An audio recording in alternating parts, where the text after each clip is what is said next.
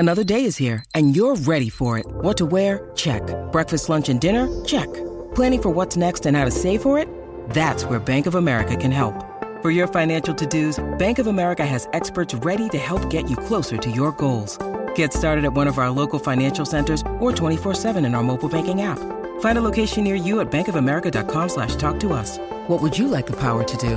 Mobile banking requires downloading the app and is only available for select devices. Message and data rates may apply. Bank of America N.A. member FDIC. Mother's Day is around the corner. Find the perfect gift for the mom in your life with a stunning piece of jewelry from Blue Nile. From timeless pearls to dazzling gemstones, Blue Nile has something she'll adore. Need it fast? Most items can ship overnight. Plus, enjoy guaranteed free shipping and returns. Don't miss our special Mother's Day deals. Save big on the season's most beautiful trends. For a limited time, get up to 50% off by going to BlueNile.com.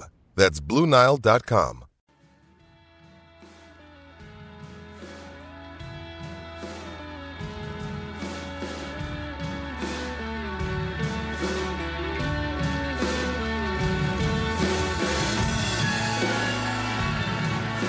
VX3 are specialists in cricket kits, both on-field and off-field. Utilising their in-house design team, they can create your team an entirely bespoke cricket kit, including any colours, patterns, or incorporating any images you desire. Your on-field cricket kit can be entirely unique to your club.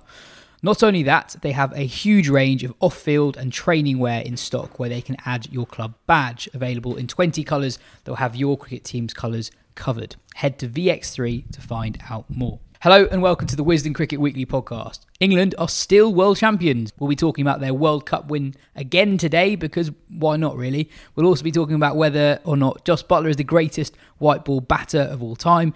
England's ODI series against Australia that starts in fewer than 48 hours. Will Smeed's decision to effectively retire from first-class cricket before making his debut. A good win for Ireland over Pakistan. The passing of David English and much more. I'm Yaz Rana and with me today is Phil Walker and Ben Gardner. We'll be going to Mark Butcher later in the show. Worth saying first up that if you want immediate reaction to the World Cup final, me, Phil and Butch recorded a pod on Sunday, so scroll down your feed to absorb that if that's what you're after today. Phil, I realised about 20 minutes after that episode went online that I'm not sure we've mentioned Matthew Mott once during the entire World Cup. We're doing daily shows and I don't think he popped up on any of them. He's not someone who seeks much, if any, public attention, but he's a coach now with an incredible record. He had a very good record before this World Cup, but it's even better now. He's won 2 World Cups this year, having won the Women's World Cup with Australia in April. He's now won 4 global ICC tournaments. And when he first took over, England lost home series to India and South Africa, and it's easy to forget that they've actually come quite a long way in a short period of time where there's a lot of change going on. So I guess he deserves credit, but that's also another appointment that Rob Key got right, because there were some eyebrows raised when he was appointed. Yeah, Key's had a really good year, an outstanding year, and he's brought in some common sense that was desperately needed, and he's injected a little bit of imagination into the test side, as we know. As we also know, the white ball sides didn't require anything like root and branch change. What they needed was a continuity coach, somebody who would be prepared to do the graft without requiring any of the spotlight, and it has absolute echoes of what they did with Bayliss. Strauss, on that documentary, actually, that I mentioned a week or two ago, The Greatest Game, about that 2019 final, said that was the specific requirement of the Bayliss appointment, somebody who would be happy to be a backseat driver. And Mott, whose credentials, as you say, are outstanding, he now has in his back pocket a 50-over Women's World Cup and a 20-over Men's World Cup. And he'd be well placed to have a good run at the 50-over next year as well. And yet, we haven't seen any in-depth interviews. You don't really see him go up in front of the cameras particularly, because there's no real requirement to. You see, that's the point with this particular appointment, that at most, he has a 2 or 3% impact, positive impact, or negative impact. This thing runs, is well established, and it's embedded over many years now. And clearly, because he's done good work at all levels, he clearly knows his way around white ball cricket. So it's a very canny appointment. At the time when it happened, it was a bit like that Alan Partridge meme. Everyone just went, oh, okay, all right, fine. That's our answer then, is it? But that for the time and place was probably the right shout, you know. And you don't know how much say he would have had in selection in real terms, but I thought, and I wrote it at the time, I thought it was a really good squad that they picked. I'm not being wise after the event for once. I thought it was a really good squad that they picked. I like the fact they trusted in Wood's fitness, took a gamble on him, that they brought Wokes back despite having not played very much. And the decision on Hales, again, wouldn't have been Mott's by any stretch, but he would have been another voice around that table. And I don't think there's any... And again, Sam Curran as well, becoming such a crucial part of that team, that perhaps would have had his fingerprints on it. And having said that he doesn't say much, he did say after the final that Curran could become one of the all-time greats, which is a big call. Very big call. But again, he's alluding to the kid's intelligence, you know, and his intuitive class as a cricketer, you know, how he preempts what's going to happen. So he's having some effect on this side, for sure. But even if he'd had even a minuscule effect, then in some respects, that's doing the job as well, you know, because you don't require anything like what you needed with the test side. But it's quite interesting because you've got the Football World Cup starting next week, and every conversation about the England football team, Southgate's name comes up in the first 5 seconds, where England have just won a World Cup and no one really talks about Matthew Mott. And I think it is interesting, a few YouTube commenters have pointed out that kind of other than you and Butcher side weren't actually that optimistic about how England would do in this tournament, partially because of how England did not have a good home summer in white ball cricket. They lost T20 series to both South Africa and India. Yeah, they weren't 100% full strength, but it wasn't plain sailing, and that squad that won in Pakistan was quite different to the team that went to the World Cup. Yeah, and in terms of continuity as well, obviously there's continuity in terms of this was a functioning England side that had good results. But firstly, their results since that 2019 World Cup hadn't been outstanding in the way that we'd come to expect. And also, actually, in that first, month and a half, 2 months, there was quite a lot of change. You know, you had Owen Morgan retire, you had Ben Stokes retire from one of the formats, and you had Jason Roy, who'd been so central to not just the team, but the whole philosophy, lose all form and have a tough decision to make. And it kind of almost felt at one point like it could have fallen apart a bit, like this was a side that was kind of aging together and they were all kind of entering that sort of early to mid 30s bracket, and that actually this might be a tournament where we kind of saw the end of an England era. As it is, it's kind of carried on. And the tricky thing is yeah, as Phil says, is it him or Rob Key or Jos Buttler or whoever else is picking the team? It's hard to tell, and these are good players who will get counsel from all sorts of sources. So is it Mott who has... So to take Sam Curran, for example, Sam Curran this summer in T20Is bowled 16 overs, had combined figures of 0 for 147. Then so pretty much going at 10s and he didn't take a wicket. Yeah, and then this winter he's going at 7s and averaging about 15, and he's obviously player of the tournament, established as a world-class death bowler. Now, is that down to Matthew Mott? It's hard to say because no one in the camp has said it. But even if it's not down to Mott, as Phil says, being able to step away and allow Curran to grow in that way is something that has paid dividends. And then also you look at the achievement of the England side in terms of the players that they've been missing as well, that they're missing. If you'd asked them when Mott took over to write down what their best T20 11 would have been if everyone was fit, I think there are 7 names in that team who weren't there for the World Cup final.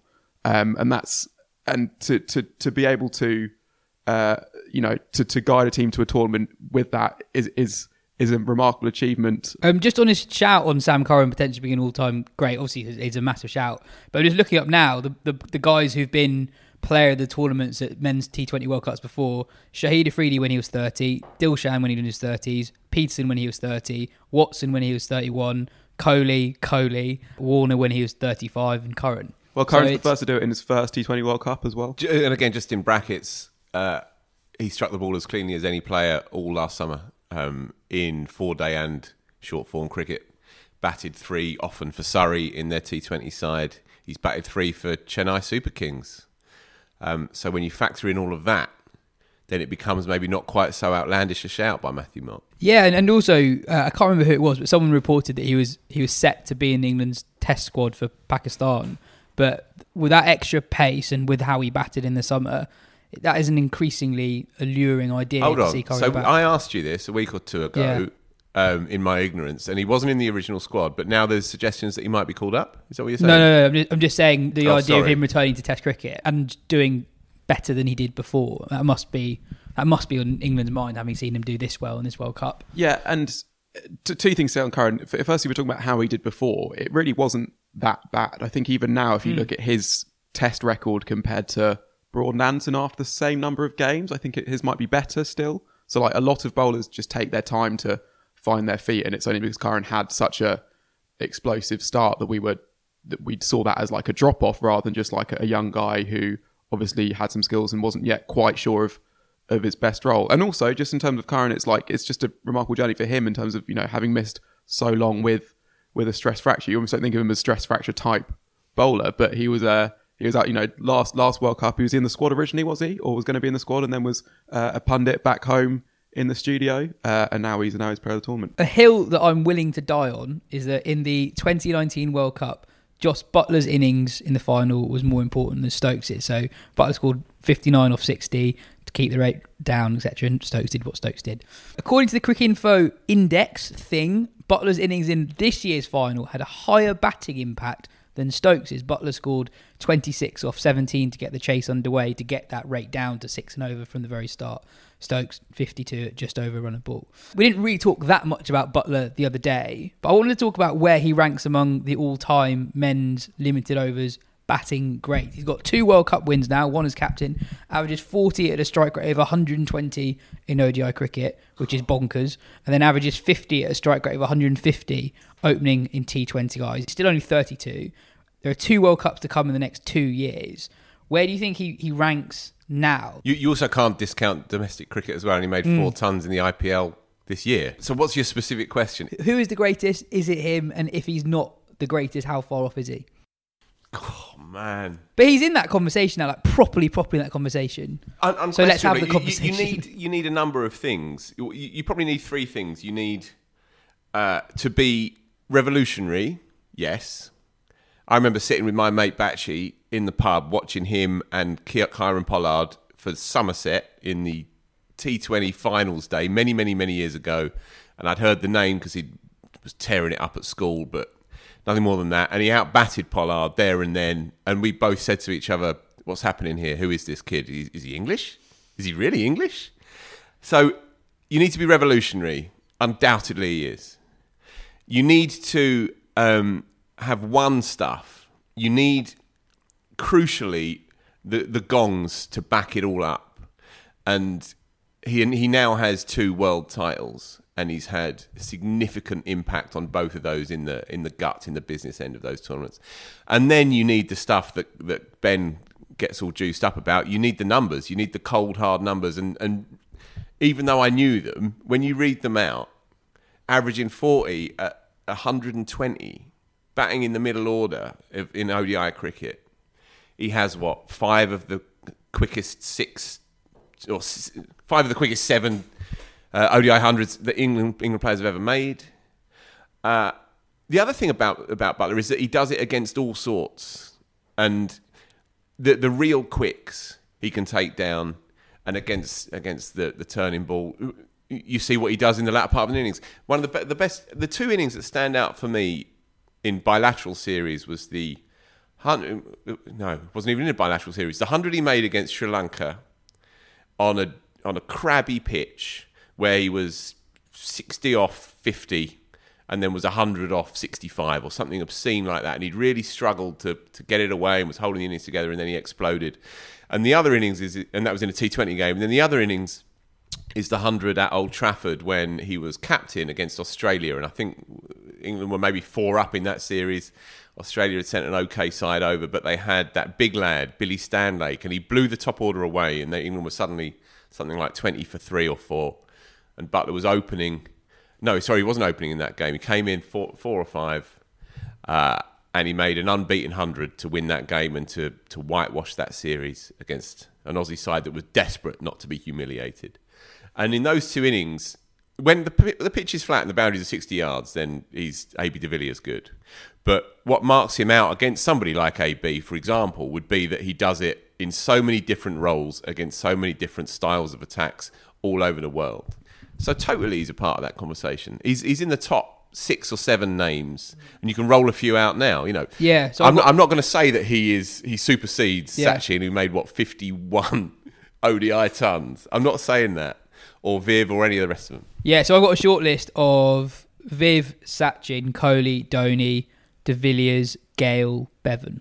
What do you think, Ben? Yeah, well, one thing that fascinates me on Buttler, I think, is that I don't think anyone ever thought he'd be this consistent. Like, when England picked him originally, they knew he could clear the ropes. They knew he played this funky scoop shot. I think they thought he knew he was this new-age player. I don't think they thought he was going to be averaging, 14 ODIs and 50 in T20s in when they found his position. Like that's the thing that really stands out, is how he obviously has all these gifts, and yet he knows when to apply them. Like, and he so rarely picks the wrong approach for a certain situation. Like, you get a lot of players who obviously say, that's the way I play, or they have a specific thing they can do really well. But Buttler can do all the things in T20 cricket specifically, and in ODI cricket with that 100 against Australia. So he's in that is the 8, I guess. And Buttler is edging up that list, I suppose. If you're asking me where would I put him, I think I'd put him, I guess, across both formats. I'd put him ahead of Gale.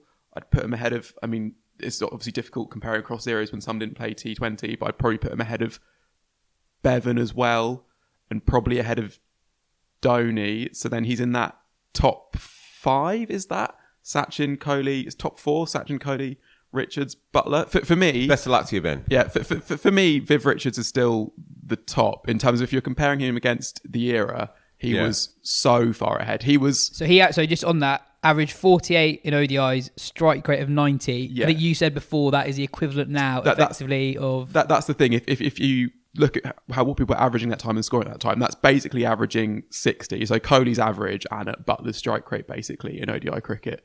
And obviously he has the 100 in a World Cup final, the 2 World Cup wins. But Buttler, I think, and the other thing as well is that, as you say, Buttler isn't done yet. Is it just Gilchrist, McGrath and Ponting that have won 3 World Cup titles? Three men's World Cup titles? I think, I was trying to think about it just now, but I think that's right. I don't think any other team the span would work for that. So he's got at least 2 more shots, maybe a 3rd shot at joining that club. And then when you combine the revolutionary aspect, the pure numbers aspect, the trophy winning aspect, just the thrill aspect of watching him bat, it's a really, really compelling case. Mm. But then they're all compelling. All of those names changed the game. And I think you can legitimately put his name in there as well. The fact that he faces the new ball, the real uber quicks, the fact that he made his name as a number 6 finisher, exploder, if you like. The fact that he can play slow heartbeat cricket when he has to. He's often 25 from 25 when times are tough. So he's a complete player. Absolutely complete player. And I think that's what marks him out over the other T20 openers at the moment, is that, Ben, you talked about it, but he's so good at assessing what is required, reading a pitch, knowing how good various opposition bowlers are, knowing when and who to target, etc. Just on, kind of demonstrating how people change the game. Obviously, Richards' numbers are crazy, but Sachin averaged 48 in ODI cricket, strike rate of 90, 4,500 as an opener. Obviously, he played a lot, but that is the kind of output that we see nowadays quite a lot, but Sachin was doing that well before everyone else. And actually, were those Sachin's numbers as an opener or his numbers overall? Yeah, just as an opener. Yeah, because I think,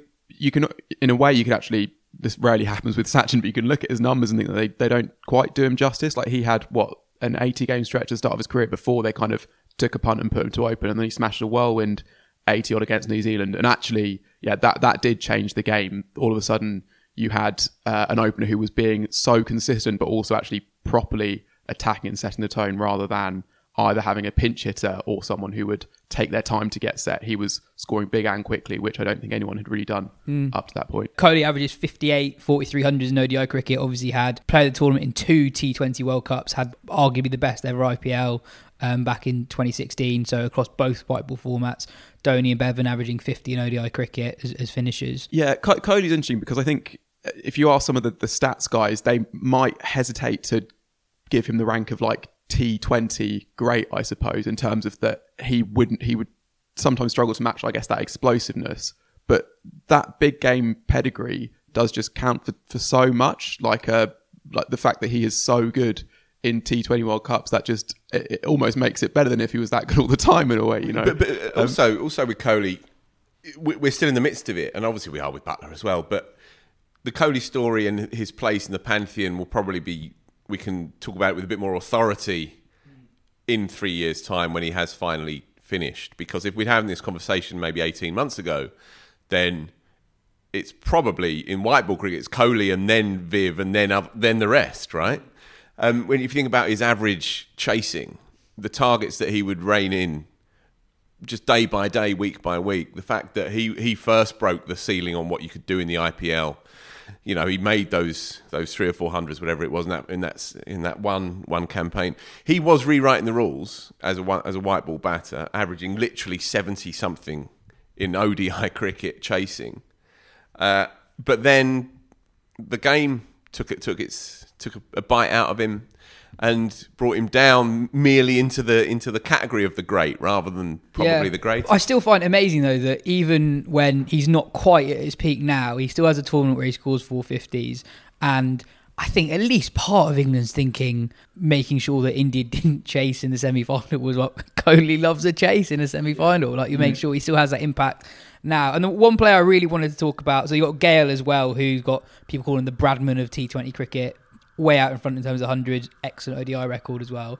A really interesting one is de Villiers, because he averaged 53 in ODI, strike rate of 100, big tick in changing the game as well. Those pairs of 150 odd scores against the West Indies in 2015. The 2015 World Cup we were talking about yesterday, Ben, one of the great what-ifs. But also with de Villiers, his peak coincided with a period where there weren't that many global tournaments.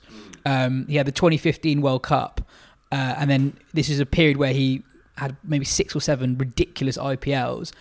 There wasn't a T20 World Cup from 2016 to 2021, and he retired from international cricket just before the 2019 50 over World Cup. So de Villiers at his very, very, very best actually didn't have that many major tournaments. Well, yeah, and I guess, Phil, do you think does it count against de Villiers and also Kohli that, you know, so Kohli obviously won the 2011 World Cup and I guess the 2013 Champions Trophy, and maybe was in the top scorer in the final of the 2013 Champions Trophy, but the 2011 World Cup was right at the start of his journey as an international cricketer, I guess.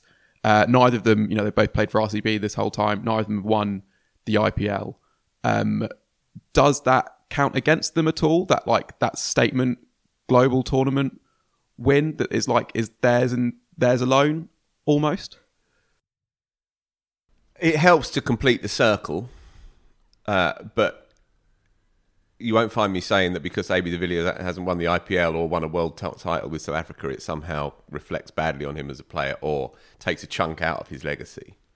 Because some players they work on a different plane. That said, if we are having this silly pub-style conversation and we are looking for the completeness in a player, then the fact that Buttler now has those two gongs in his back pocket, as well as the numbers, as well as the revolutionary rewriting of the game element to his story as well, makes him a very, very difficult bloke to argue against, for sure. But all of these people, as I said earlier, all of these names started doing things differently. You know, Gilchrist deserves his name in there as well, I think. Bevan rewrote the rules of how you chase. There was no target that was unreachable, and he would do it by running hard. He wasn't a big hitter, but he'd run hard 2s, 3s, and so on. Dhoni took that on again and pioneered being hitting the winning run in that second innings. And there was some kind of freakish figure that like 46 of India's 50 wins in one-day cricket had come with Dhoni not out at the end at one point in a row. You know, this incredible sequence. And then you take it back a bit further. You're talking about running between the wickets. Dean Jones, right, is not in this list, okay? And looking at the numbers, it's fair that he's not in this list. But he was at number one for 80-odd games in the late 80s with Viv, you know, also prowling around. And the reason was because he saw, if you're playing in Australia, and they didn't bring the boundaries in the 80s, if you're playing in Australia, then there's 2s, 3s, and all-run 4s out there for you. And he could whack it Dean Jones, but he also brought in that ultra athleticism that you see. Now, that wasn't replicated by other cricketers at the time. So he was a trailblazer. Viv was obviously a trailblazer because he's the genius, his genius. You could play this game for hours and hours and hours, but the point is Buttler is in that top half a dozen names. Yeah, I'm just going to finish the chat with, I think, the most ridiculous stat we've had so far. AB de Villiers' World Cup numbers in 2015. 8 games, 7 innings, 482 runs, average of 96, strike rate of 144. A reminder that this was a 50-over World Cup. Yeah, that is totally ridiculous. Can I just touch on that what if that you mentioned in that semi-final? So you remember this, Phil, that AB was obviously having that won the great World Cups. And then in that semi-final against New Zealand, he was just getting going. He was either side of 50, I can't remember exactly which. And that's when it starts to rain. And that lops off about 7 overs at the end of the innings. So it goes from, I think, needing 12 overs left to having 4 or 5 left. And Avis also comes back after that rain break. His rhythm's gone and he gets up quite soon afterwards. If he has that 12 overs when he's set and in that form, that's easily another... maybe 100. Genuinely, the sky's the limit with how many runs he could have had. That could be another 150 onto the total. And then South Africa win that game. And then you've got AB de Villiers in a World Cup final against Australia at the G. That doesn't happen. The rain comes, he gets out. New Zealand win a classic. But again, because it's a team sport, you can't take a chip out of a player because no. Because they have, and I know you're not there. I know you're not. You're saying... in some respects, he was deprived of that chance at, immortality or however you want to sort of cliche put it. He doesn't have that eyeballing destiny moment in a world final, which is a great shame for him as a player, but a shame for South African cricket as well. There's a lot of schadenfreude around South Africa's ongoing choking. I don't personally feel that, I think they're an absolutely essential part of the ecosystem of the game. I think they're quite a likeable team, especially at the moment. They've had some all-time great cricketers who haven't, for whatever reason, various quirks and twists of fate, haven't been able to have that moment. And, from what they've given to cricket, especially since readmission, they deserve that, And I root for them in these world tournaments. Yeah, just on that de Villiers game, he was 60 off 38 when the rain came down with 12 overs to go. The game got turned into a 43-over game, and then he scores 5 off his next 7, and that's the end of the innings. But yeah, wherever Buttler ranks, he is in very good company. Billy asks, hi everyone, just wanted to ask, how much of an impact do you think Indian players not being allowed to play in other T20 competitions has on their performance in world events? It feels like when it comes down to it, they always fall short. In my opinion, their lack of playing elsewhere has impacted their ability to read conditions, know players and understand the flow of a game like England or Pakistan players are quite often able to do. Cheers, love the podcast, Billy. We've had quite a few questions of this ilk in the last few days since India got knocked out. Ben, what do you think? Yeah, I think it does have a bit of an impact. I think the IPL is an interesting tournament, obviously in loads of ways, stupid thing to say, but in that it's often taken as a metric of a player's overall quality, which makes sense from some points of view. It's played every year. There's a big sample size of how long it is now. Basically, all the best players will be there. So you can get a bit of a rank in terms of who's best new, but it is a specific set of conditions. And actually, this T20 World Cup in Australia was almost as alien as you can get in terms of how it changed how T20 cricket needed to be played, basically, in terms of how kind of just how big the playing areas were. There were some stats going around that actually it was much less often that the teams that won on the boundary count won the game, and actually much more often that the teams that won on the lower dot ball percentage won the game, which is kind of flips around how T20 normally works. And you did see that there were teams that really were able to take the most of that in terms of running hard and picking the gaps. And in some ways that's India's game, but in others, it's just, you would think that if they had had a bit more experience of playing in Australia, if Rohit Sharma had a big bash siege, and would he have played that innings in the semi-final? I don't know. It's probably not going to happen, I think. I mean, there's so much else that means that I don't know if it matters too much to BCI's coffers whether India win T20 World Cups or not. It's more of a pride thing. And there's a lot else that means that they would rather their players didn't go and play in T20 leagues around the world. But I do think, it must have an impact, right? You're going to be better at playing in Australia if you've played a bit more in Australia. And that goes for wherever else a World Cup's going to be. There you go. If we're giving... Oh, I'm getting into trouble. If we're giving 20 over cricket the equal footing of sort of sporting significance and skills-based significance, if we're putting on an equal footing with Test cricket, and it's arguable whether we should, but certainly that's the direction of travel, in inverted commas, as people like to say these days. If we're doing that, then of course it matters, because nobody is telling anybody that if you're a young Indian batter or a Pakistani batter or an English batter and you've never played in Australia before, whether this is 20 over cricket, 50 over cricket or 4-day cricket or 5-day cricket, clearly you're going to be better equipped to deal with the vagaries of Australian pitches if you've played there before. Just as A teams, Lions teams, it's absolutely incumbent on the boards to send them all over the world because, you know, that opens you up to how to learn about these conditions. Stands to reason. What you have seen, by the way, with the BCCI is that they have released certain players to come and play in England to get their bearings. So you had Shreyas Iyer to come over and play at Lancashire. And you had, help me out, you had other examples, right? Washington Sundar also went to Lancashire. At Warwickshire. Pujara. So they have quietly acknowledged that if they want to continue to be really competitive and beat England in England, which is their other big series in Test cricket, along with the Australian series, then they need their players to acclimatise. The dimensions of IPL cricket are very key. If you are training and if you are range hitting, knowing that your boundaries are 55, 60 metres on average, or maybe 65, 70 metres tops, and then you take all that training into Australia, then you're getting caught at deep mid-wicket 10 yards in. Mm. So naturally, it's a different game, right? So you have to have a different kind of approach. Now, it's not a different game, but it is.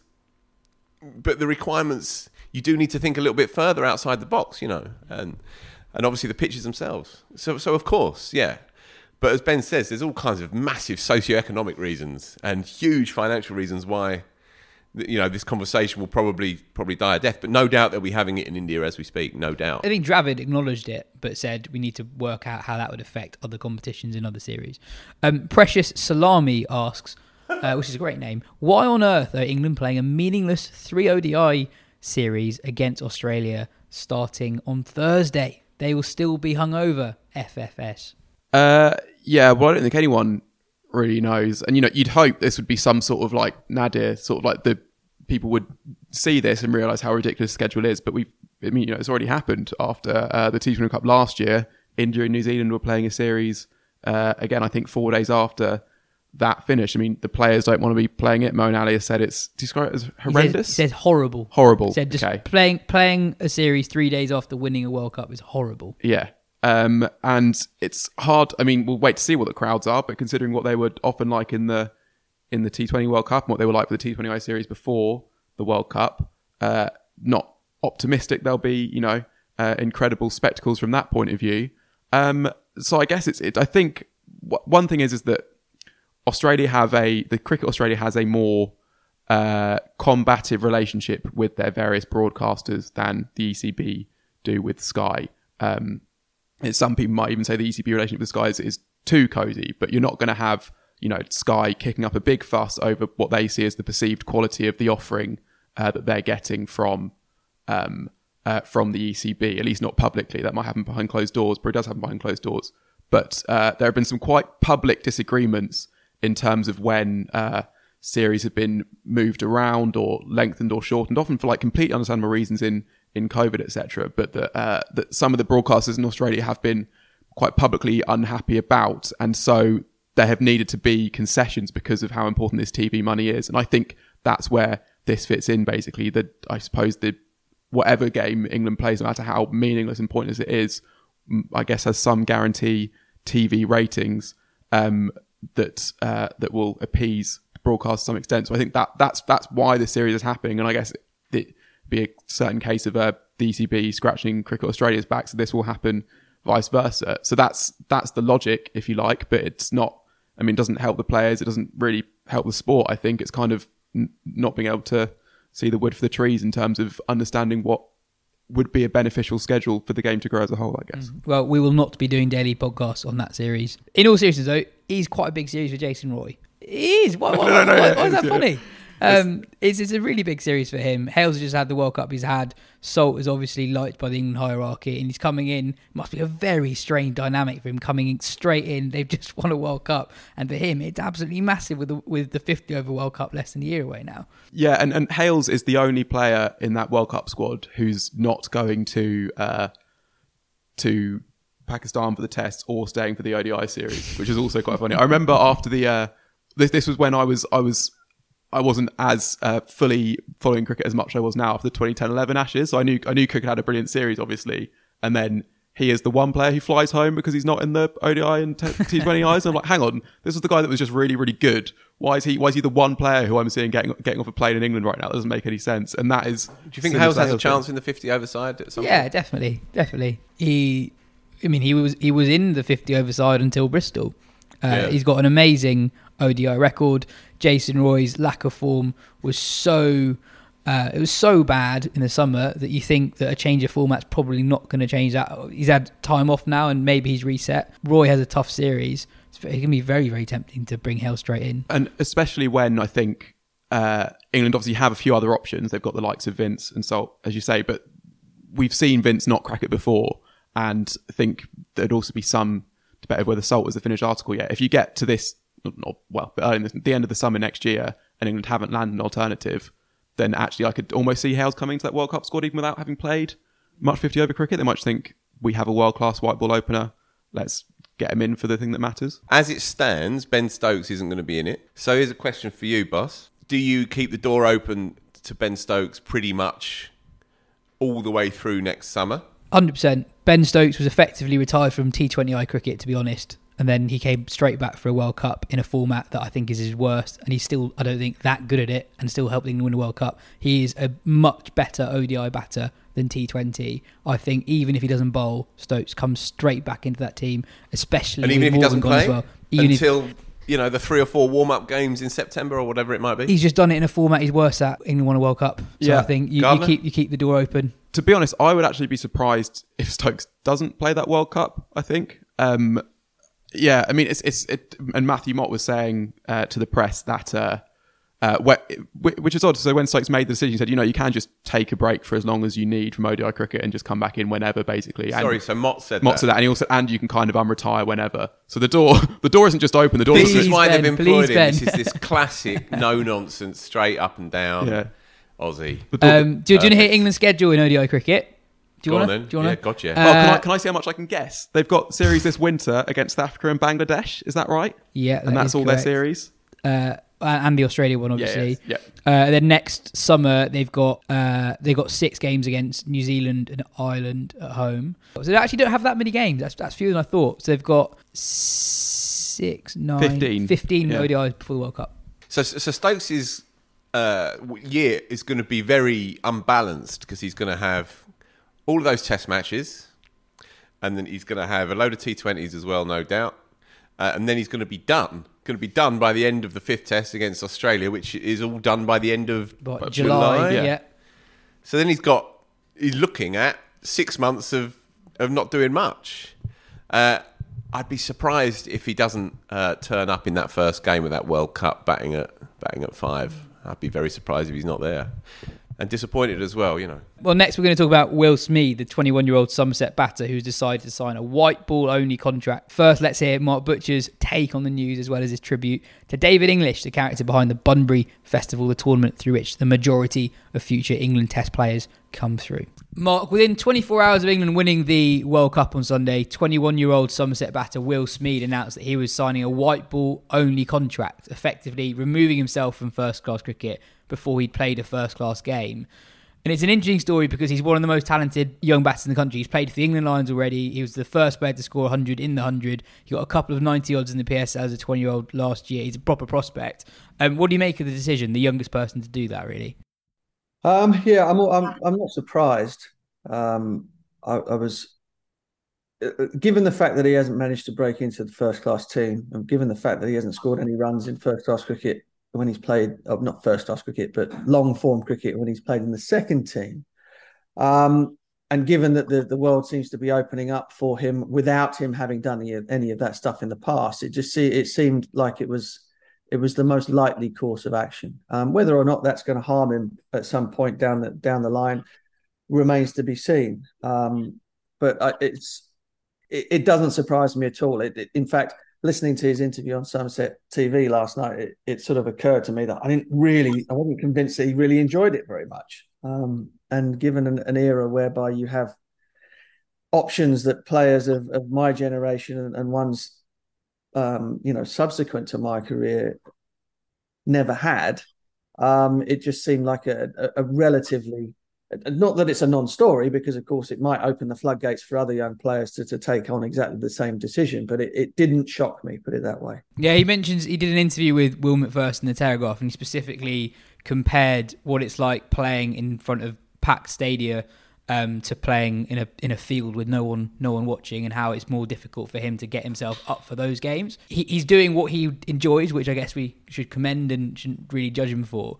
But in terms of his development and the development of a real prospect here, the England side that won the World Cup 2 days ago, pretty much everyone in it played loads of first-class cricket in the formative years of their career. Do you think there's a danger? I mean, it's a very brave decision from Smeed for a number of reasons, but do you think there's a danger that it might actually hold him back in T20 cricket? Well, it hasn't done so far. And again, we're comparing apples with oranges, because, a lot of those players, particularly the older ones, there was no option to do what he's done back then. So, look, in terms of... I remember watching him get sort of roughed up by Scrimshaw in that semi-final where Derby broke the scoring record. Not having the tools to kind of take care of himself when the ball was flying around at neck and chest high. Things that you would need obviously if you were going to have a long career in the 4-day game. However, that's something specific that he can drill down and learn. And work out for himself, albeit that, you only have to do it for very short periods of time in the T20 game. So I'm not sure that it's going to hurt him particularly. He's got where he's got by just playing T20 and short form cricket. And he will, the thing that bothers me, doesn't bother me, but the thing that concerns me perhaps is that at this very young stage in his career, he's now going to have periods of time where he has no competitive cricket to play, or at least... front of house competitive cricket. So in the English summer, if he doesn't get picked up in the IPL, say for example, that sort of early part of the season when championship cricket is being played, etc., etc., he's going to be sat around kicking his heels, and then you can come in cold. We saw it with people who, say Kevin Peterson, for example, at the back end of his career when he quit playing first class cricket, he found it very, very difficult to maintain his standards because he didn't have the chance to go back and play at a slightly lower tempo to try and to get the feel for batting. But of course, Will Smeed has never done that, so it's not something he's going to miss. So I think he's going to be okay. To be honest, it sets an interesting precedent for young players going forward who might think that that's entirely the right thing for them to do as well. Why slog your guts out? Trying to play a format that perhaps you don't enjoy a great deal. You're not going to have a particular chance of playing international cricket, a test match cricket, given that your preference is for bashing it out of the park. What might happen in the future then is players like Smeed who make decisions like this, their off-season is pretty much the English summer. The winter is totally packed with T20 competition after T20 competition. So the time of the year they actually get their break is when the county championship's happening in early May. Well, there's quite a bit of pressure with that as well, I think. I mean, that's the other side of it, is that you're reliant upon the scouts and the management teams of franchises who have the entire world to pick from. I mean, let's face it, if you're playing for Somerset in the Blast or one of the teams in the 100, the core of those players are England players, right? Are English players, and so the pool is not quite so big. The pool for the IPL, for the South Africa League, for all the other leagues is absolutely enormous. You're competing against the very best in the world all the time. So if you could feasibly you have a dodgy tournament somewhere, or you just kind of don't have a terrific amount of form, and then suddenly all of those opportunities disappear for you. So it's not without its gamble, without its risks, and it's not a risk-free strategy. I guess two more things that I found quite interesting about it. One is I think about Will Jacks, who's got his first England Test call-up this winter. He's someone who had a breakthrough first-class season at 23 this summer, averaging 50 the bat, you know, chipping in with a few wickets with the ball as well. But a few years ago, he was really struggling in red ball cricket, but was thriving in white ball cricket. And I wonder if there will be players like Jacks who have the potential to play Test cricket that end up making the decision too early, basically. Although I think it is worth saying that Smeed points out himself that not many will make this decision. He's in a pretty unique set of circumstances for someone to have done so well in T20s and done really not that well in red ball. Yeah, I mean, and also it's not irreversible, is it? I mean, that he is so young. Will Jacks would have been, under 25 had he decided to make that call, and thankfully he didn't. And it doesn't surprise me that he didn't, being that he's, at Surrey and he's got the likes of Stewart and Batty and people like that around who probably would have talked him out of it. Will Smeed might turn around in a couple of years' time if things don't go exactly the way he wants to, and think, well, maybe I could go back to the idea of playing some of that. It's not irreversible. I think it's unlikely for him that he will, though. I think he's set a course, and I was kind of thinking this. I remember when I made the decision that I was going to quit playing cricket without having anything particular to go to. I kind of, it happened in the middle of a season with injuries and stuff. And I remember the sort of like the slight exhilaration of pulling the rug out from under my own feet and thinking, okay, well, now you've got to make this work, whatever sphere that you decide to go on. And Smeed, he seems like a driven young fella. I think he'll have exactly that same sort of sense of exhilaration. I have made this call. It's a big one. In some people's eyes, it's a massive call. But I now have to get my nut down and make sure this thing works out for me. And narrowing the focus can sometimes bring the very best out of people. Either way, it'll be exciting to see what happens. He's one hell of a talent. One quite sad piece of news over the weekend, but David English, the man behind the Bunbury festivals, passed away at the age of 76. For people who don't know who he is, can you just kind of paint a picture of what he's like as a character? Because I think among ex-pros and current pros, he's a bit of a legend. It's just an incredible man. Just the most extraordinary amount of energy. He never forgot a person's name. He met you once and he'd know your name. He'd remember, if you'd given him any personal information whatsoever, he would remember that. Always cracking jokes, always wildly enthusiastic. He was a movie star. He managed the Bee Gees and Eric Clapton and Derek and the Dominoes back in the 70s. But huge cricket fan. I mean, that was the love of his life, was the game of cricket, and of course, set up the Bunburys with this sort of the under 15 England Schools Cricket Festival. It became the Bunbury Festival, and he became synonymous with that in his later years.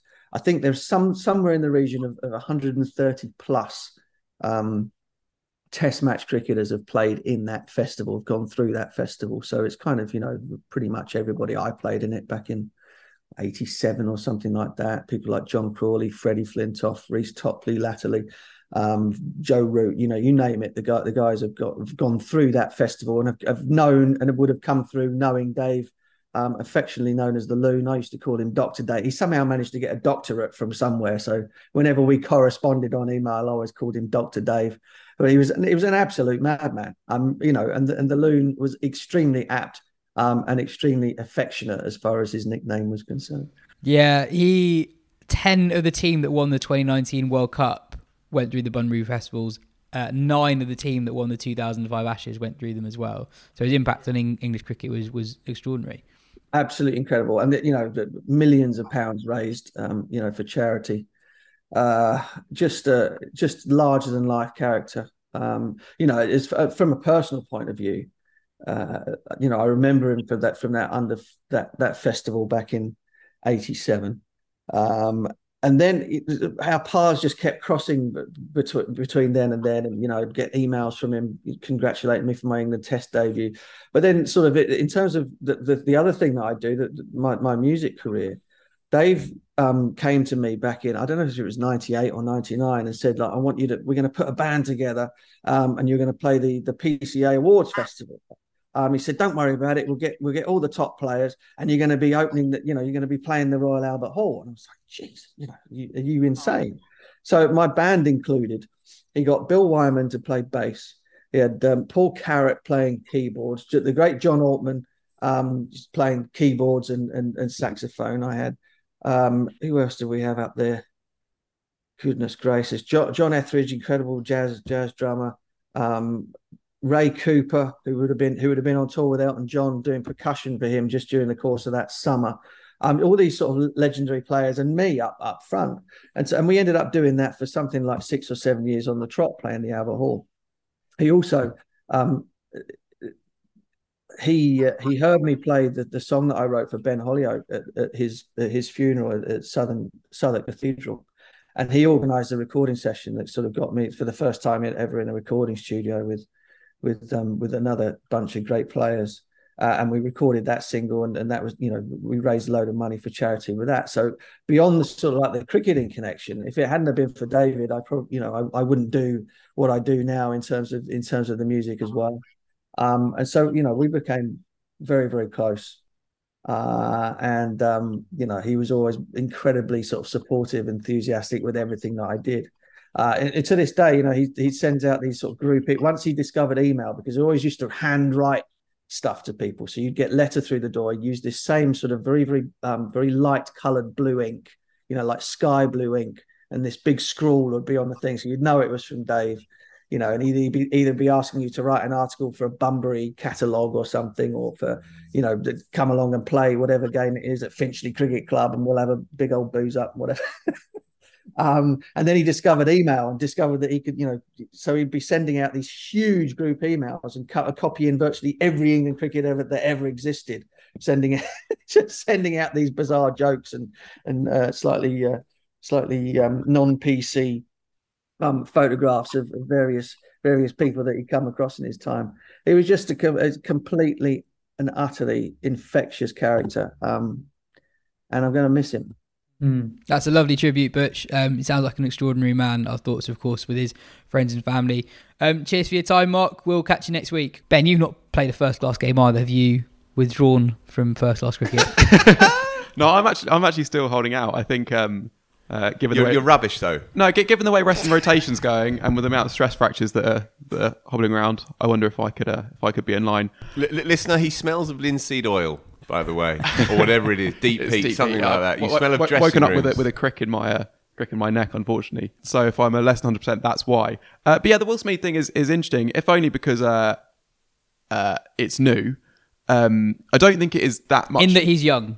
Yes. People have done this before, but they've paid loads, yeah. I don't think we're heading for, you know, a slew of players who are going to be taking this route, because Smeed is a special case in terms of how talented he is, and because so far that talent has been only expressed in white ball cricket. Then there might possibly be a few others who choose to make that decision a bit earlier than they otherwise would, but that's not because of Smeed, that's just because of the way, the direction of travel that cricket is heading in. I think it was quite interesting, though, just going back to an interview did with Joe Harmon back in June, I think it was. So they spoke during that first England-New Zealand Test match, and Smeed wasn't watching it. He'd just woken up for a nap by the time they had a chat. He said he doesn't watch much Test cricket, but did have championship ambitions at the time. So it was a massive goal of his. But I think, interestingly, is how then he saw that how red ball cricket could benefit his white ball game, which I guess he is now diverse away from. So at the time he said, in red ball stuff, if you can nail the fundamentals of that, it only helps your white ball cricket. So whenever I've had the opportunity back in Taunton, I've been working my red ball stuff. I haven't done much white ball practice when I'm home. I guess he wants to be doing that white ball practice when he is home. And also, depending on how his career goes, he might not be home all that much, I guess. It's not out of the question he gets an IPL deal, I suppose, especially because he's what with the Mumbai franchise in the South Africa tournament. So if he does well there, then actually Mumbai will have seen that and like what they look at, and they're not afraid to take a punt on a young player who they think is the next big thing. If you look at Javon Brevis or Tristan Stubbs with Mumbai as well, wasn't he? And Jansen initially. Yeah. So it's I think an IPL deal, if he has a good winter, is out of the question. The more interesting thing is what happens when he does have a bit of a lean period, as we've seen happen with other bright young things. Well, with basically every bright young thing that's ever existed has had a lean period, and those contracts dry up a bit. I do wonder sometimes if players just do benefit from having 2 hours of kind of scratching around in front of no one in a championship game. And that's something that Smeed won't have. But I struggle to get het up about this thing. I mean, obviously, it's not a moral failing on Smeed's part that he doesn't like playing first-class cricket as much. Be forgiven for thinking it was, judging by people's reactions. Yeah, to it. For me, there's the development point that Ben brings up. I just think it's an odd life just being a T20 power play specialist, especially with the way T20 cricket's going. You just face fewer and fewer balls, and it's almost desired to 15 balls an innings be your average, and just doing that in the power play all the time. Is that really that fun all the time? Do you ever fancy just, batting for a day? Do you remember we did a podcast in the Oval commentary box, and I was riffing some bollocks on that point, talking about Jason Roy, that the sameness of his life, when you're out of form, it's going to perpetuate that lack of form because there's no light and shade. You're expected to face 20 balls and hit them for 40 runs, and that is a successful night. So there's no variety and there's no spice of life, if you like, in what's expected of him. The thing with Smeed, I think it's a really nice point because it could get very, very predictable, very one-paced. And if you do find that things aren't coming out the middle and the sun isn't shining every day, then where do you go to revert to a different way of playing, a different way of thinking, which might then help you develop and come out of that a more rounded player and also a more rounded person as well. Just on the Smeed thing overall, he is an outlier. I know that cricketers are gym bunnies more and more, and I know that their attack is their form of defence and all the rest of it. Sure, I know that that's naturally how the game is shifting, but still, you have 450 odd professional cricketers just in England. So you have these extraordinary resources, and you have a lot of cricketers coming up through the ranks as well who are looking to take one of those places. Not all of them are Smeeds, or even far from it. A lot of them are Jake Libby's, or they are Ben Sanderson's, right? And they all have their place in the ecosystem of English cricket. And they all are able to earn enough money to put some food on the table. So Smeed might be able to have a nice bottle of plonk alongside that food, if he's lucky. But he's still just part of the overall ecosystem, and not everybody is built like him to do the things that he does. He's quite an outlier, I think, in the overall picture of English cricket. You have to be so good at white ball cricket and really struggling at red ball cricket for this to be an option at that age. Totally. I reckon exactly. In 10 years' time, Smeed will still be the youngest person to make that decision. Yeah. So I think it's such an extreme example. 100%. Maybe more people at 23, 24, sure. But at 21, I don't think many people will make this decision. 100%. And Will Jacks is a good counter-argument because Jacks is a player, was known as a hitter, unadulterated hitter when he began, at Surrey. But he, like 99% of cricketers, wants the lot if they're allowed to have a run at it. And so he's developed his off-spin, he's developed his four-day game, he's made important four-day runs for Surrey, he's won a championship for Surrey, and he's their player of the year. He's now on a test tour. That doesn't preclude his chances of becoming a gun world-class white ball cricketer if he's got the talent. You can have it all if you want it all. And I think the vast majority of talented, expansive cricketers coming through, especially those who can bowl a bit as well, they will want the lot. Not just because the money's good. If you play 4-day cricket in England and 5-day cricket in England, the money's good. The money's fine, thanks very much. But also, the position that you hold in the game, in the mind's eye of the public, and of the pundits. That is still absolutely critical to your sense of self, I think, in English cricket. More so than still anywhere else in the world, perhaps with the exception of Australia. So it's going to be our first big disagreement. I increasingly think that for some players, they won't be able to have it all. They will end up not having it all without having really made the decision. I think that's almost what's interesting about Smeed, is that he sat down and thought, this is the direction I want my career to go, and that's why I'm doing it. I think so. If you look at Will Jacks, so in some ways you could say it's a counter-argument to that. I think if Will Jacks if he'd risen a bit faster, say, if he'd had, was it the big bash he struggled in, was it last year? If he'd had an astonishing blast season last year, in 2021, and then he'd got that IPL contract, then all of a sudden you have a player who is just, all they're doing is taking the opportunities that are available to them. And then they end up basically just not playing any championship cricket. You know, he does that and he goes play CPL. And all he's doing is, you know, he's taking a call from his agent and he's saying, do you want to go and play cricket in India and earn loads of money for 6 weeks? And he says, yeah, sure. Do you want to go to the Caribbean and earn loads of money and play cricket for 4 weeks? And actually, there are players who will almost not have, that they will just be like taking these amazing opportunities, and that will mean they don't play that first-class cricket. And that's what's more interesting than me choosing that. I get that. And obviously the calendar is carved up in a certain way that it can prevent ambitious players from having a run at the lot. I can see that. I concede that. But to me, what's more important is what your skill set is, what the components of you as a cricketer are. If you're an out-and-out quick, built like a boxer, like Tamal Mills, and you have a history of injury problems, then you bowl 4 overs every 3 or 4 days.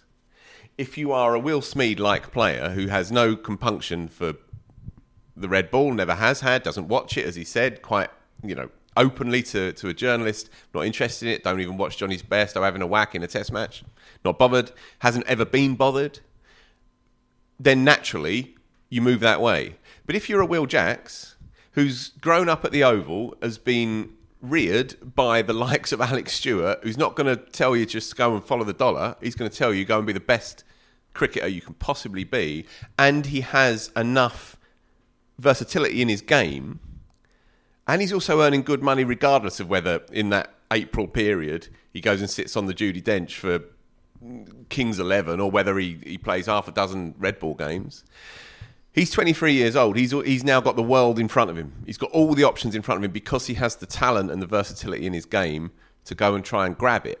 Players who have less about them will naturally gravitate in certain ways. Try and earn a living. Try and scavenge a living doing what they can do. Some will earn more because that's the nature of the beast, and some will earn less because that's the nature of their particular skill set. But the beauty of cricket, full stop, is that it allows for all of that massive spectrum of talent. And you can be small and slow and great. And you can be tall and fast and average. You can be all of these different things across the game. That's why it remains so fascinating for us. I guess the other thing that will be interesting will be how selection changes based on this. Because Will Smeed, I don't really think that he couldn't crack first-class cricket if that was really what he wanted to do, and he would be able to keep playing it and he would do it. And actually, there might come a time when, because I don't think he's different to like a Finn Allen in terms of being a pure slogger. There is game sense there. He's played some big innings. He is obviously a very smart guy and a smart batter as well. There might well come a time when he's smashing T20 cricket, so he gets an ODI call as well. And actually if he does very well in that, there'll come times when there will be a calls or pressure to see if he can make a go of it in Test cricket, and it will be depending if teams are brave enough to make that call. I mean, I mentioned Brevis earlier, but he's another case where he is obviously. I think the thing is if you have the uber talented players who could well be all format players, they might well end up not playing very much first class cricket to begin with because of how quickly they get pulled into that system. But will there be international teams that are brave enough to say, we think this guy is just so talented that he will be able to make good on that talent despite not having had that grounding? And that'll be fascinating to see over the next 10 years or so, I suppose. Yeah. I said it about Harry Brook at the start of the summer. I said that if he didn't play Test cricket this year, I didn't think he ever would because he's too good at T20 cricket to not get an IPL gig, and then he's not playing enough first-class cricket. Anyway, if Will Smeed is the new enemy of county championship purists, Sam Billings has won back their hearts after announcing that he's not going to play in the IPL next year to instead focus playing red ball cricket with Kent. Ben, this feels like a sensible decision. He's kind of fallen behind Phil Salt in England, in the England white ball hierarchy at the moment, and perhaps Test cricket is his best bet of playing for England again soon. Yeah, it's been an odd 18 months for Sam Billings. I don't really understand how he's fallen down the pecking order. He hasn't really done anything wrong. I guess he just hasn't really done much of anything apart from playing a few tests as a sort of a last minute replacement. I mean, he played in a semi final. Just almost a year ago to the day or the week or I guess. And then he plays a couple tests and last played for England in a white ball game in January. So he's had a strange career overall in terms of how much he's just sat on the bench and been in various squads, both in the IPL and for England. I think he actually said this in an interview, I think again to Joe, saying that, you know, he's how old is he? He's 31 now, but he would probably say he's played like the amount of cricket a 27-year-old has played. And yeah, I mean, and there's a possible chance he gets a go in the test side as a first choice at some point, possibly. I mean, Folkes is often a player that England are quite keen to leave out after a period of poor form, and perhaps that will come at some point. Yeah, it's a shame for Billings, because not that long ago, when he got that 100 against Australia in an ODI in 2020, you thought, if Morgan's not going to make the next World Cup, there's a real opportunity for him in the middle order. It still might happen, Moving on, Ben, Ireland beat Pakistan the other day. It's a big win for them. Yeah, it is. So it was in the first game of a T20I series, which is now level 1-1. The decider is tomorrow morning. They got absolutely hammered in the ODI series. They've been record toast. I think, was it Munib Ali? I think they only managed to miss in the last game of the series, with having made hundreds in the first two. And Ireland they're quietly just a team that have put together a few impressive results. It's like they beat South Africa in the first game of their home summer, and there are some really good young players in there. I mean, Gabby Lewis is brilliant. She might well be on the way to being Ireland's greatest ever batter. She made 68 out in that game. They also got Amy Hunter, who a year ago made an ODI 100 on her 16th birthday, having made her debut a few days before as a 15-year-old. And that's one other thing to say on that tour. It's been quite nice to see a side be able to go to Pakistan and actually enjoy some of what it has to offer. They've not been confined to their hotels as some other teams have been when they've toured there. They've gone out for coffee and hot chocolate at various malls. They've seen sort of various displays of national pageantry and that sort of thing. It's just been nice to see that slight resumption in Pakistan, as well as just the pure cricketing thing, I guess. Various displays of national pageantry. I was going to ask, that is the most Gardner line I think I've ever heard. What are your favourite displays of national pageantry that you come across? Well, you should seek out actually the video of the Ireland women, because it's almost like it's like the changing of the guard, except there's loads of weird sort of like kicks and flourishes put in there. Trooping the Colour, is that your favourite? Yeah, what's the one in Edinburgh where they fire the cannon? Yeah, that one. Yeah, it's got a name that is the name of something else, isn't it? I think we're going to move on. We'll cut this, it's fine. One very funny video before the World Cup finals at Crystal Palace, the football team, put out a bit of content where they asked various members of their squad who they wanted to win or who they thought would win the World Cup final. A bit of context, Shaheen Afridi did his rehab before the tournament with Palace. And it was quite a funny video. There were some players who clearly had no idea what was going on, giving an answer. Highlights from that would be James MacArthur, the Scottish midfielder, saying he wanted Pakistan to win because he pointed to the team doctor and said he got the main man fit, referring to Afridi as the main man. That was pretty good. But there are deep links between Palace and cricket and Pakistani cricket. Azhar Ali's a big Palace fan, I think. Mm-hmm. Yannick Bolasie, a massive cricket fan, I think, originating from his days at Palace. So. And Shah Massoud is also a Palace fan, I think. Yeah. I mean, this is the pod Joe Harmon wishes he was on. He's been mentioned about 3 times, and we're having an in-depth Palace section. My moment of the week, other than England winning the World Cup, obviously. I don't know why, but I rewatched the Ian Botham and Scottish Kids video. And it just gets better and better every time. So if you don't know about it, it's like a play in the 80s. Yeah, it really is. In the 80s, when Beefy was at the peak of his powers, he was on a TV show. It was basically called Ask Me Anything or something like that. And he basically takes questions from particularly woke and persistent and articulate Scottish children, teenagers, and Beefy's on the back foot pretty much the entire way through. It's 20 minutes long. You can find it on YouTube. It is so funny.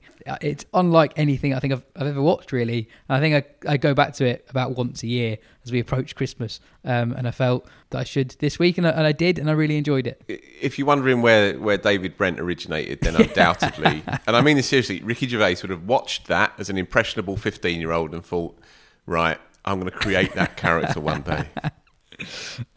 Anyway, that is all we have time for. No, it's not. Is it not? It's not. No, it's not. I haven't got this written in front of me, so I'll have to try and do it as best I can. Richard Joyce, long-term listener of the show, used to work at Chance to Shine, all-round cracking human being, is now working at the Black Prince Trust he works for. The Black Prince Trust is a London-based charity, and it is a sports-based charity that develops sporting facilities for local kids. In particular, we play five-a-side football at one of their facilities on a Friday night. Anyway, the Regal Basketball Court in Lambeth is this iconic basketball area. A lot of NBA players have come over and done junkets there and so on. Anyway, the floor, the sprung floor of the Regal Basketball Court has become damaged beyond repair, and Richard, on behalf of the trust, is trying to crowdfund $20,000, of which that will go towards the $64,000 that they need to relay this. Now, this is a very key part for a lot of kids in South London. And so, look, anything you can do, you've got a fiver down the back of the sofa, please go onto this crowdfunder page and help Rich out, try and raise this money for the Black Prince Fund. We'll put the crowdfunder link in the description and in the tweet underneath the one where we promote the pod. Yeah, exactly that. There are also... let me check. There are rewards as well from local businesses for any donations as well, from a Sunday roast at the Jolly Gardeners to sandwiches and coffee at Simply Bread, afternoon tea at the Theatre Tea House, etc., etc. So get behind it, please. Please do. That is all for today's show. Cheers for listening. Thanks, Phil. Thanks, Ben. We'll be back next week after the first couple of England-Australia ODIs and just a week or so before the first England-Pakistan Test match.